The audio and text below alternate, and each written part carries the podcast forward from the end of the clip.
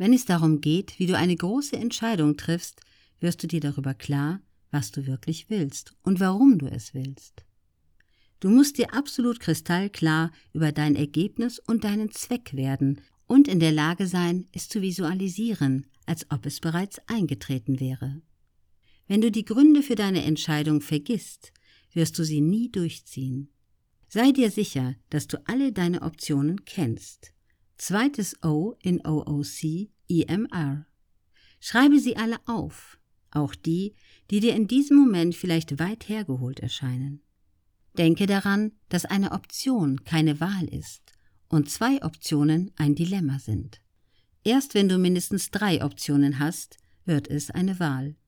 Schreibe alle möglichen Optionen auf, vollkommen egal, ob sie dir gefallen oder nicht. Regel Nummer drei Lass die Angst los. Wenn es an der Zeit ist, eine große Entscheidung zu treffen, lasse nicht zu, dass die Angst dein Leben ruiniert. Eines der wichtigsten Dinge, die du beachten solltest, wenn du lernst, eine lebensverändernde Entscheidung zu treffen, ist, dass wir Angst haben, die Dinge könnten nicht klappen.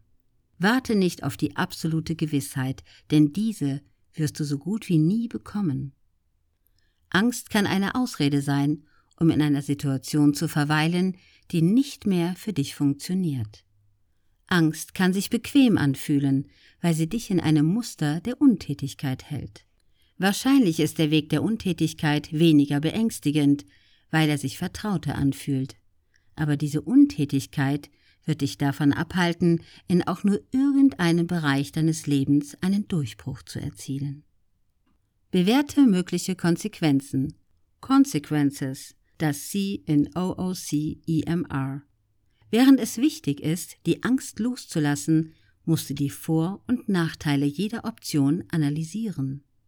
Indem du mögliche Konsequenzen vollständig abwägst, kannst du die Angst besser nutzen, bevor sie dich auffrisst. Sobald du dies getan hast, kannst du damit beginnen, deine Optionen vollständig zu bewerten bzw. zu evaluieren. E in.